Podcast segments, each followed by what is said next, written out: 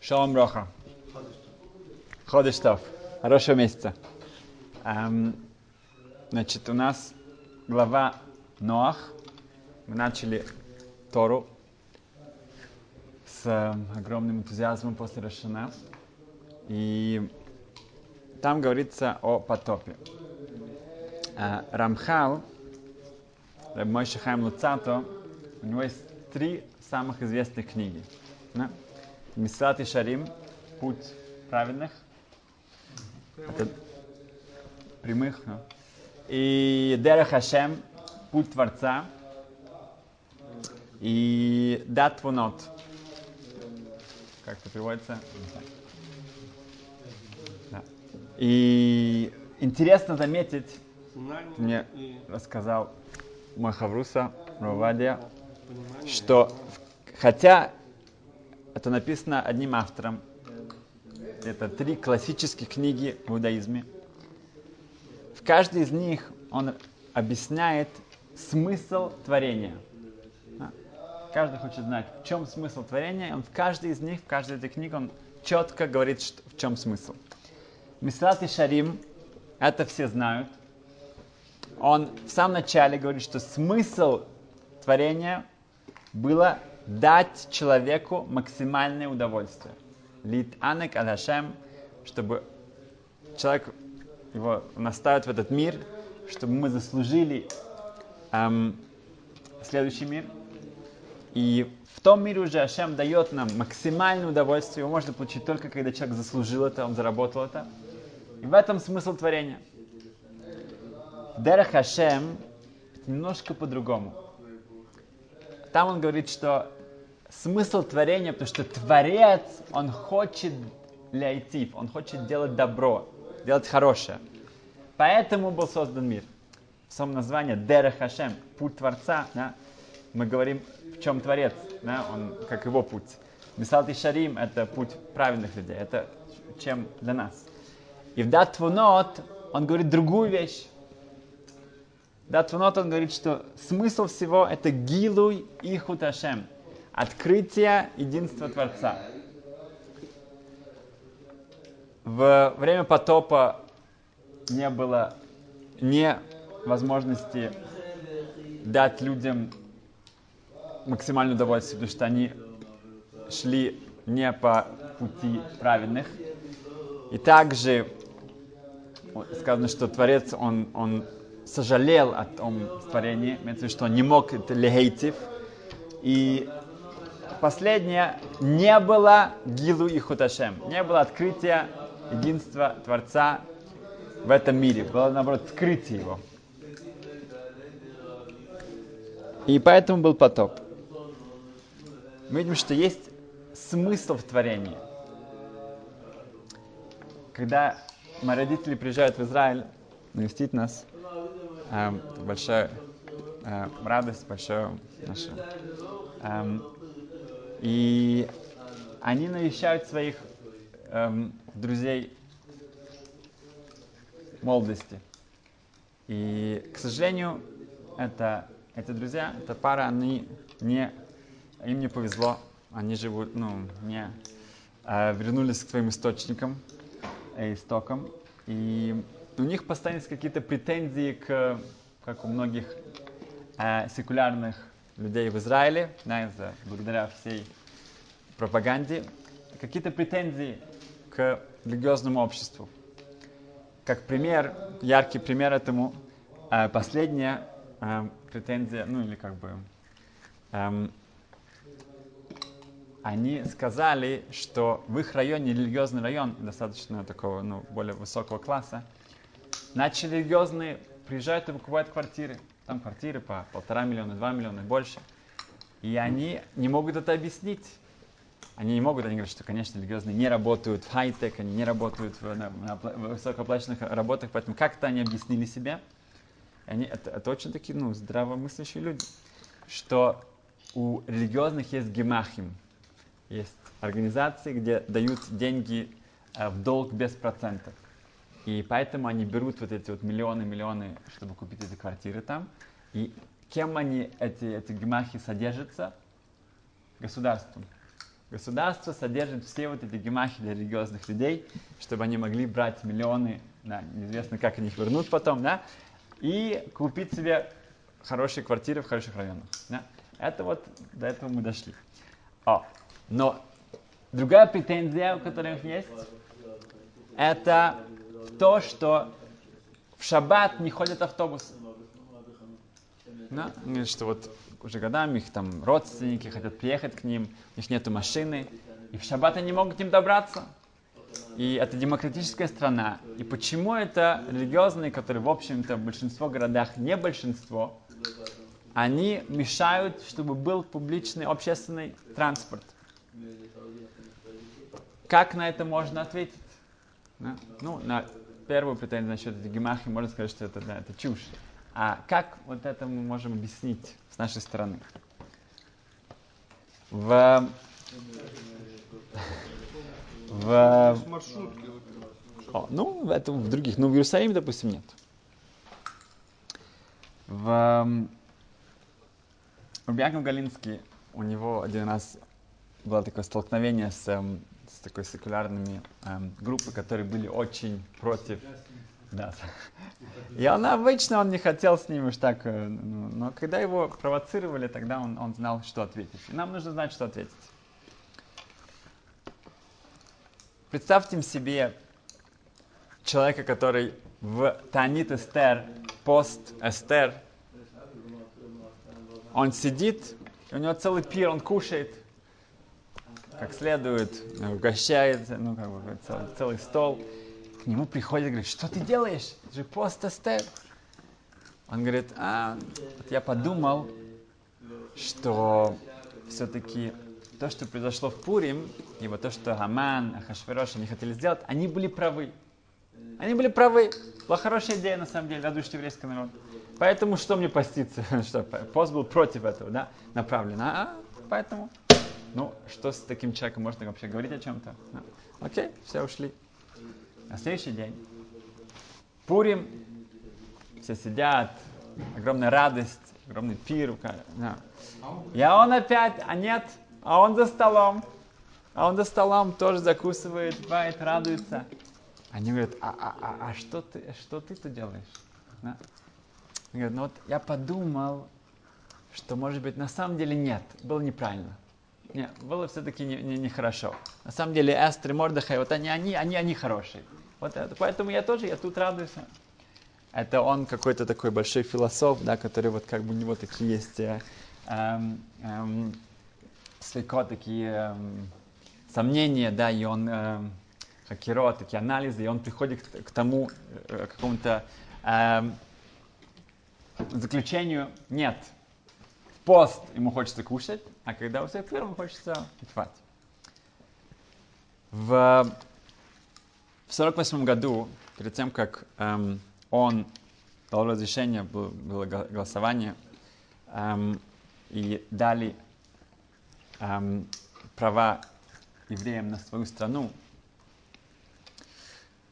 то в дискуссии в ООН, и когда еврейские лоббисты ну, старались как-то убедить в том, чтобы действительно, если есть права, что у нас была своя страна, то Ахмед Шукейри, он был главным представителем Арабской лиги, он обратился к Бенгуриону и сказал, что а что вы вообще выступаете здесь? Посмотрите вокруг, посмотрите в Израиле. Ако, Хайфа, огромное количество деревень, Шхем, все полно арабскими заселением арабскими могилами уже сотнями-сотнями лет. Кто вы такие, что вы приходите сюда и утверждаете, что, ну, что это ваша страна? Что это такое? На что Бенгурион с пафосом взял в руки Танах и сказал, что вот это наше право на, на, на нашу страну. Здесь четко сказано, написано, что это наша страна. Израиль это еврейская страна. На что Ахмед Шукейри сказал, а господин Бенгурион, вы же из Тель-Авива, а в этой книге написано, что нужно соблюдать шаббат. кто вы махаете этой книжечкой, и вы сами ничего не делаете, что там написано. Так Ахмед Чукейри, представитель Арабской лиги, сказал бен Он на самом деле прав. Очень стыдно. Поэтому первый Раши в книге Берешит говорит именно об этом. Раши говорит, что почему Тора начинается с того, что Ашем создает весь мир. Потому что придет время, когда еврейский народ будет заходить в Израиль. И к наним, кнанские народы скажут, что а с чего это вдруг? Шейдим. Да, Шейдим, вы, вы, вы бандиты, вы забираете у нас нашу страну. На что мы ответим? Нет. А Кодыш Боруху, властелин мира, он создал этот мир, он сначала дал его вам, эту страну, а теперь он ее забирает, потому что это его и дает им нам. И это интересно очень наши. Да? А их это к наним это волнует, это идолопоклонцы, это что это? Ну, и они, они не, не соблюдали ни семь мецвод, Ноаха, ничего не соблюдали. Они за это, на это пойдут на них это произведет впечатление? И ответ, что не знаю, произведет или нет, но мы должны знать, этот ответ для нас. Поэтому это то, что, наверное, имеется в виду, почему нету до сих пор, Барухашем, а, общественного транспорта во многих стра- э, городах Израиля. Эта страна, эта земля только наша, если мы Э, у нас есть идентификация с Торой с ее законами. Как только мы теряем эту связь, у нас нет никакого права здесь находиться. Поэтому любой человек, который он соблюдает, не соблюдает, если ты хочешь жить здесь, тогда ты уже автоматически себя ставишь в эти условия, и ты хочешь иметь какую-то связь, ты хочешь не просто махать Танахом, глазами э, арабов, ты хочешь действительно эм, легально здесь находиться, тогда ты должен уже соблюдать Тор. Эм, кроме этого, мы хотим сегодня обсудить халахические эм, законы кидуш раба. Каждый шаббат днем мы делаем э, кидуш. Чем отличается этот кидуш от вечернего кидуша? А вечерний кидуш у нас есть благословение, Викадыша Сашабас. Да? А утром у нас просто Боря Периагафан, мы говорим благословенное вино. В этом заключается кидуш раба. Эм, кидуш вечером он по Торе, кидуш утром это дерабанан. Это раввины, постановление раввинов. Теперь, почему утренний кидуш называется кидуш раба, великий кидуш. Было бы более логично назвать вечерний кидуш большим кидушем, а утренний уже нет. Два ответа. С одной стороны, именно поэтому, так как он только дарабанан, раввины хотели дать ему более высокую какую-то эм, важность, э, поэтому его называют кидуш раба. Другое мнение, что если у человека есть какая-то еда, а, например, у него есть какое-то блюдо, которое более вкусное, он должен его ставить на вечернюю трапезу или на утреннюю? Ответ на утреннюю трапезу. Утренняя трапеза, дневная трапеза, она более важна, чем вечерняя. Поэтому это называется кидуш раба. Другие объяснения говорят, что так как я уже сделал кидуш ночью, то это уже продолжение его я уже как бы поднялся на более высокий уровень, поэтому мне хватает уже просто сказать благослови Бори пирогов. Окей. В, когда принято делать кидуш в синагоге? Разные праздничные эм, эм, есть дни, есть э, э, события, когда принято делать кидуш. Когда рождается дочка кого-то, то так как нету бритмылы, нету обрезания, но делается кидуш, и обычно у многих ждут эм, именно шаббата, чтобы дать ей имя.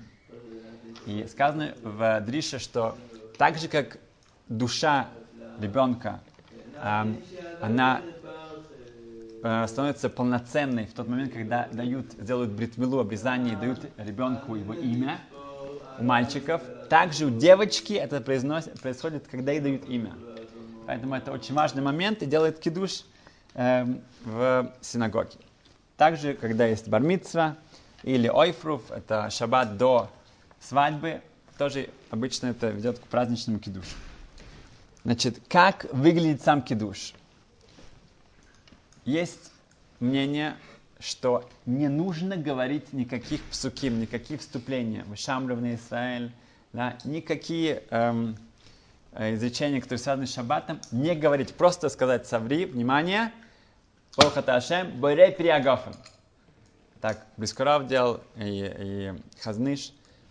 Почему? Чтобы люди не подумали, что вот эти псуки, вот эти вот вступления, это кидуш. Нет, кидуш это только благословение на вино. Поэтому некоторые вообще не говорят ничего, кроме этого благословения. Эм, и так, если человек тоже находится один где-то, у него нету сидура, нету ничего, он просто может сказать Боре Приагофен, это отличный кидуш. Некоторые говорят, что именно так и нужно делать. Эм, некоторые добавляют эм, эти псуким, э, некоторые делают это стоя, можно сидеть, это уже как у кого принято. Но если человек не слышал всех этих вступлений, он услышал только Бори Приагафан, он, безусловно, выполнил эм, мецву, да, если он опоздал, он вошел, они уже начали говорить, нет проблем. Если он слышал само благословение на вино, это достаточно. В, очень важно, чтобы в том месте, где ты говоришь это благословение на вино или на сок, ты должен что-то скушать. Это должно быть или хлеб, или мезонот, или а, какой-то пирог и так далее. И как минимум кизайт, как минимум 30 грамм, допустим. А, потому что, чтобы это не произошло в другой комнате, и лучше даже не ходить в другую комнату между ним, потому что кидуш бемаком сюда. Кидуш должен быть в месте, где ты кушаешь. Дальше мы, есть мнение ушло, может быть, что говорит кидуш утренний с талитом. Так что если вы увидите кого-то, кто это говорит, то это из-за этого, что в той же одежде, как ты молишься вечером, ты говоришь кидуш вечером, и также в той же одежде, где ты, где ты молишься утром, ты говоришь кидуш утром. Эм, сколько нужно выпить из этого бокала? Значит, сам бокал должен быть рвит, это 86 миллилитров эм, по Рабхайм Ной, это достаточно, потому что это дерабанан. Да. Вечером это должно быть 150 миллилитров, а утром это достаточно 86. А, и нужно выпить мали лугмов. Это большинство, если набрать всю щеку, как? Полную щеку. Что выходит большинство ревита. Другими словами, 40 до 4 примерно да, миллилитра. Да? Um, это уже достаточно. Это должен выпить тот, кто делает кидуш. Если он это не сделал, да, по какому-то причине, он не может пить вино, например, то достаточно, чтобы все остальные вместе все выпили мали лугмов. Это, эм, или кто-то за, за него это выпил. Нет, даже если вместе. Если другой человек выпил полностью за него, это лучше. Но если даже нет, если все вместе выпили, то тоже это эм, достаточно. Важно, что если человек делает кидуш, и он еще не выпил само вино, чтобы другие не разговаривали и не говорили мезонот в это время, они должны подождать, пока он выпьет. Потому что он делает кидуш за них. Поэтому так как они должны сами были бы выпить, и они, э, он это делает для них. Поэтому нельзя уже начинать кушать или разговаривать, пока он сам это не выпил, малилугмов. В есть мнение, это тоже Брискуров и другие, что утром надо, чтобы каждый попробовал вина. Вечером это не обязательно, но утром именно нужно, чтобы каждый, э, кто слушает кидуш, он также выпил немножко от этого вина. Почему? Потому что вечером у нас есть благословение Микадыша Сашабас. Сам, сам кидуш у нас есть особое благословение. Здесь все это благословение это на вино. Поэтому если это вино, это биркас ненин, это благословение, когда ты получаешь удовольствие, ты должен сам тоже получить удовольствие от этого вина или сока. Поэтому есть, вы увидите, что многие пытаются побежать и чтобы им дали, поделились с этим вином. а, потому что они считают, что так ты не использовал это, эту мецву по-настоящему. А, но минакаолем а, принято в мире, что даже если ты не попробовал вина, ты тоже эм, исполнил свою обязанность кедуша, но если у человека есть возможность, то лучше тоже попробовать от э, этого кедуша самому. В... Надо знать, что если ты выпил вино, то после этого ты хочешь выпить сок, кока-колу и так далее, ты не говоришь шаколь на эти напитки. Если ты выпил мали лугмов, выпил э, больш, э, большинство ревит сока или вина, так же как хамойцы, благословение на хлеб, оно покрывает все, всю остальную еду, то же самое Бори Приагофен, а, если ты выпил мали лугмов, оно покрывает все напитки. И также благословение после вина, когда ты, ну, алагофен, оно эм, покрывает все напитки, которые ты пил. Так что если человек выпил вино, потом он выпил несколько стаканов сока и эм, газированной воды и так далее, он потом говорит благословение алагофен, он уже не говорит борейный фашот. Есть спор, сколько нужно выпить, чтобы это покрывало все напитки. Некоторые считают, что это должно быть мали лугмов, большинство ревит. Некоторые считают, даже если немножко ты выпил, это уже достаточно. Поэтому, как мы сказали, если все стараются, чтобы они получили, они выпили, они чуть-чуть выпили, тогда после этого у тебя проблема. Ты не знаешь, ты можешь теперь говорить шаколь на напитки другие или не, ты, не, ты не можешь. Поэтому в этот э, в местах, которые где-то, как в нас в Ишиве, например, даются маленькие кусочки шоколада, или какие-то конфетки, или рыба, или что бы это ни было, на что ты говоришь шаколь, и тогда ты уже можешь пить все, что угодно, э, неважно, сколько ты выпил вина до этого. Но надо э, иметь в виду, что если ты э, выпил э, тоже вина, если мальнугмов ты выпил, то ты уже точно не можешь говорить шаколь на другие напитки. Эм, только на не напитки, да, на, на что-то, на еду ты говоришь шаколь. Эм, сам утром бывает, что у нас нет нормального бокала, и люди используют пластиковые эм, стаканчики для кидуша. Можно ли использовать пластиковый стаканчик для кидуша? Желательно нет, потому что это что-то, что выбрасывается.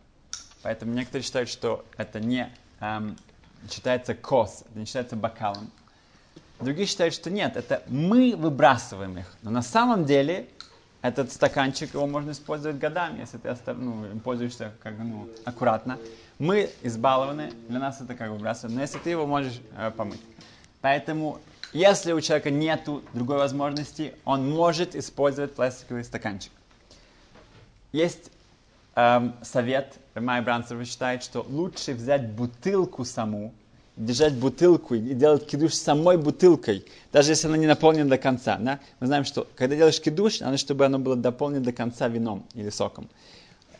Лучше взять саму бутылку, даже если она только наполовину полная, вместо пластикового стаканчика, и на ней сказать кидуш, и потом уже выпить, ну, вылить в стаканчик и выпить. Потому что бутылка, она точно считается кли, сосудом, который э, считается как кос, как бокал.